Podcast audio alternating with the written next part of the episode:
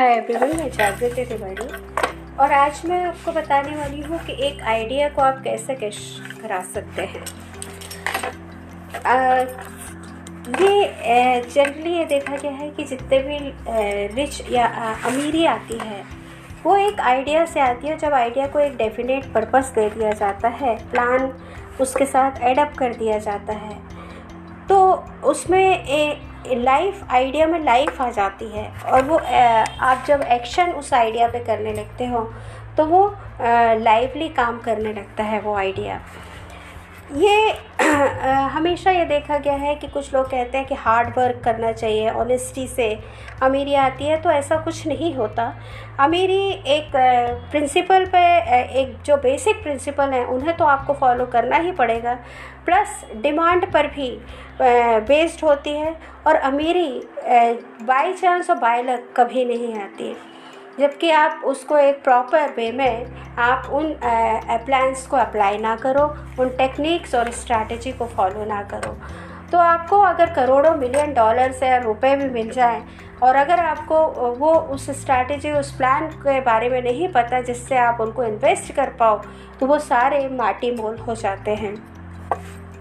तो जनरली ये देखा गया है कि जितने भी आइडियाज़ होते हैं वो जितने दुनिया के फ़ेमस सेल्स पर्सन हैं, वो उसको सेल करते हैं और मिलेनियर बन गए हैं। और यही चीज़ ऑर्डिनरी लोग नहीं समझते और वो आइडिया और इमेजिनेशन को बेकार की चीज़ समझते हैं और इसी कारण वो ऑर्डिनरी रह जाते हैं। आज एक एग्ज़ाम्पल के ज़रिए मैं आपको बता रही हूँ कि किस तरह से आपको अपनी इमेजिनेशन का यूज़ हमेशा करते रहना चाहिए, चाहे वो सिंथेसाइज्ड इमेजिनेशन हो या क्रिएटिव इमेजिनेशन हो। जितना ज़्यादा आप इमेजिनेटिव बनोगे, उतना ज़्यादा आपको आइडिया आएँगे और नए नए आइडिया आपके पूरे के पूरे बिज़नेस में इतना बड़ा चेंज ला सकते हैं जिसकी आप कल्पना भी नहीं कर सकते। अगर आप बारीकी से चीज़ों को देखेंगे, बारीकी से लोगों को ऑब्ज़र्व करेंगे, काम को ऑब्ज़र्व करेंगे, अपने काम को ऑब्ज़र्व करेंगे, अपने बिज़नेस के उतार चढ़ाव को ऑब्ज़र्व करेंगे और कहाँ पे क्या घट रहा है क्या बढ़ाना चाहिए तो आपको खुद समझ आ जाएगा कि कहाँ पे आप क्या चीज़ आप इनपुट ला सकते हो जिससे आउटपुट आपका बहुत अच्छा आ पाए। और आपके मन मुताबिक हो। ये एग्ज़ाम्पल है एक ऐसे पब्लिशर का, जो लो प्राइस्ड बुक बेचते थे और उनके मतलब उन्होंने देखा कि और भी बहुत सारे पब्लिशर हैं, लेकिन उनकी बुक अच्छी बिक रही है और इनकी बुक्स लोग लेते थे, लेकिन पन्ने पलट अलट के वापस रखते जाते थे। अब इनको एक आइडिया है कि इन्होंने बारीकी से कस्टमर को ऑब्ज़र्व किया तो जनरली कस्टमर क्या करता है कि अंदर के कंटेंट से उससे मतलब नहीं रहता, वो ऊपर के टाइटल को देख के ही बुक को ख़रीद लेता है। इन्होंने ऐसा ही किया कि कंटेंट को वैसे ही रहने दिया और जो कवर था उसके टाइटल को चेंज करके टाइम बॉक्स रख दिया।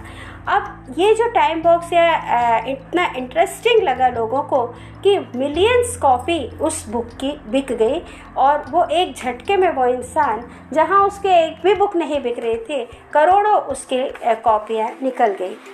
और वो करोड़पति बन गया तो ये आइडिया कि आप लोगों को जब बारीकी से समझते हैं, देखते हैं तो ये आइडिया अपने आप आपके दिमाग में जनरेट होते हैं। तो उसी समय उस आइडिया को एक्टिवेट कर दीजिए, उस पर डाउट मत करिए। क्योंकि अगर डाउट करेंगे तो कहीं ना कहीं वो चीज़ सामने दिख जाती है। आप कॉन्फिडेंस उस आइडिया को आपने अप्लाई किया तो डेफिनेटली सक्सेसफुल होती है। तो ये चीज़ थी कि कैसे आइडिया को आप सेल कर सकते हैं। और इसी तरह एक और चीज़ मैं बता रही हूँ कि एक एग्ज़ाम्पल के ज़रिए आगे बताने वाली हूँ।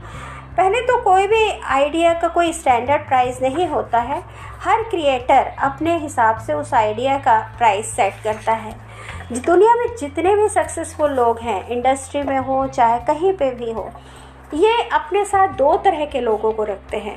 एक तो मास्टरमाइंड लोग, यानी कि क्रिएटर आइडिया क्रिएटर लोग रहते हैं उसके साथ, और दूसरा होता है आइडिया सेलर लोग, जो उस आइडिया को सेल करते हैं। तब जा कर के ऐसी टीम एक सक्सेसफुल बिज़नेस को ऑर्गेनाइज करती है, कर पाती है। और ठीक वैसे ही जैसे कि शॉप जो बिज़नेस एडमिनिस्ट्रेटर थे, उनकी कहानी है, उन्होंने बताया कि मैं कार्नेगी से जब मिला तो आ, मेरी ज़िंदगी का सबसे बड़ा ब्रेक यही था कि मैं जब कारनेगी पे पहली बार मिला और उन्होंने अपॉर्चुनिटी को किस तरह से सक्सेस में कन्वर्ट कर दिया जाता है वो प्रिंसिपल उन्होंने मुझे बताए और मेरे दिमाग में बिठा दिए। और शायद मेरी ज़िंदगी का सबसे बड़ा ब्रेक यही है। जैसा कि दूसरे लोग कहते हैं कि मैं बहुत फॉर्चुनेट हूँगा कि मुझे ब्रेक मिल जाए। तो ये ब्रेक बाई चांस और बाई लक आपको अगर मिल भी गया है तो वो बहुत कहना चाहिए आप फॉर्चुनेट हैं। लेकिन उसको कैसे आगे आ, आप ऑर्गेनाइज कर पाओगे इसके लिए एक बहुत बड़े गाइडेंस की ज़रूरत रहती है। तो यहाँ पे शॉप यही बताते हैं कि मुझे मैंने इसी को सबसे बड़ा ब्रेक माना कि मैं एंड्रू कार्नेगी से मिल पाया और इसके बाद उनके साथ रहने का मुझे मौका भी मिला और मैंने उस प्रिंसिपल को इन 20 सालों में समझा और किस तरह से बिज़नेस को आगे बढ़ाने में हम काम कर सकते हैं इस बारे में बारीकी से समझा। मेरी ज़िंदगी का सबसे बड़ा ब्रेक यही था। तो कार्नेगी ने उन्हें ये बताया कि जब आप किसी भी आइडिया के साथ डिटर्मिनेशन डेफिनेटनेस ऑफ़ पर्पस और मतलब ये दोनों चीज़ें आप जोड़ देते हो डिटर्मिनेशन डेफिनेटनेस ऑफ़ पर्पस और प्लान को आप जब जोड़ देते हो तो आपका डिज़ायर आपका गोल वो सामने सक्सेस होते हुए दिखने लगता है, लेकिन इसके लिए आपको परसिस्टेंट रहने की ज़रूरत है। आपको तुरंत हर चीज़ें नहीं मिलेगी, धैर्य की ज़रूरत रहेगी।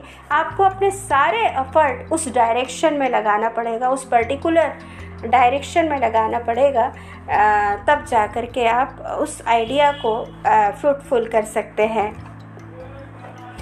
तो हमेशा जो आइडिया आता है उसको नर्चर करना पड़ता है। और अलग अलग इमेजिनेशन के थ्रू प्लान के थ्रू डायरेक्शन डेफिनेटनेस प्लान के थ्रू और एक पर्पस दे के आप उस आइडिया को नर्चर कर सकते हैं।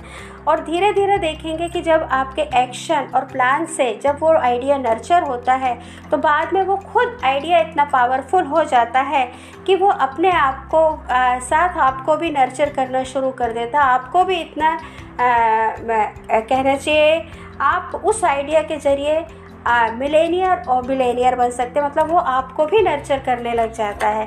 ठीक वैसे ही जैसे एक बीज आपने लगाया और वो बाद में छोटा सा जब उसको नर्चर करना पड़ा और बाद में वही पेड़ आपको कई सारे फ्रूट्स देने लगता है। तो इसी तरह आपको अपने आइडिया को नर्चर करना आना चाहिए। और आइडिया एक इंटेंजिबल फोर्स होता है, जिसके ज़रिए आप जो आपके फ़िज़िकल ब्रेन से जनरेट होता है, लेकिन जब आप उसको नर्चर कर देते हैं, एक प्लान पर्पस दे देते हैं और डेफिनेट डायरेक्शन दे देते हैं तो वो इतना बड़ा विशालकाय हो जाता है कि वो ब्रेन जब डस्ट में, मिट्टी में भी मिल जाता है तो भी वो आइडिया पूरी दुनिया में दुनिया को रोशन करते रहता है। तो ये इमेजिनेशन की पावर है। ठीक लेकिन इस आइडिया के लिए आपको अपना एफर्ट देना पड़ेगा। आपको डेफिनेट डायरेक्शन देना पड़ेगा डेफिनेट ऑफ़ पर्पस देना पड़ेगा डिटर्मिनेशन देना पड़ेगा। और इसके अलावा आपको डेडिकेशन के साथ उसमें लगना पड़ेगा। तब जाके आपका आइडिया फ्रूटफुल होगा। यहाँ पर आपकी बर्निंग डिज़ायर बहुत ज़रूरी है। अगर आप किसी आइडिया को फ्रूटफुल होना देखना चाहते हैं यहाँ पर criticism constant reminding discouragement disappointment temporary defeat इन सबसे और जितने भी टाइम वेस्ट करने वाली चीज़ें हैं, इन सबसे ऊपर उठ के आपको डेडिकेशन के साथ डिटर्मिनेशन के साथ और अपने डेफिनेटनेस ऑफ़ पर्पस के साथ, अपने डिज़ायर को पाने के लिए लगना होगा।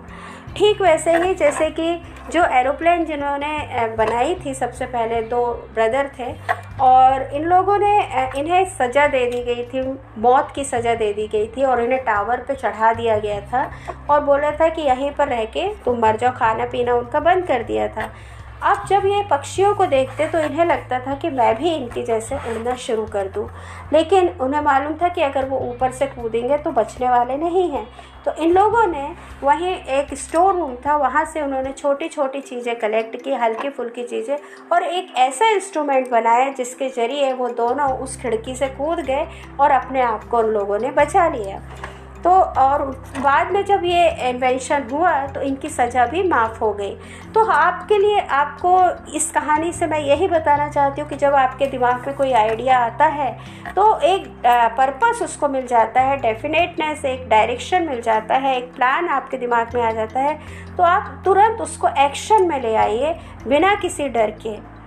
हो सकता है वो आइडिया बहुत बड़ा चेंज दुनिया में ले आए, आप में ले आए और आपके बिज़नेस में ले करके आ जाए और आपके लिए बहुत फ्रूटफुल साबित हो। तो ये थी पावर ऑफ़ इमेजिनेशन और इसको किस तरह से कैश करा सकते हैं, वो रीज़न मैंने आपको शेयर की बस आज के लिए इतना ही स्टे सेफ़ जय हिंद।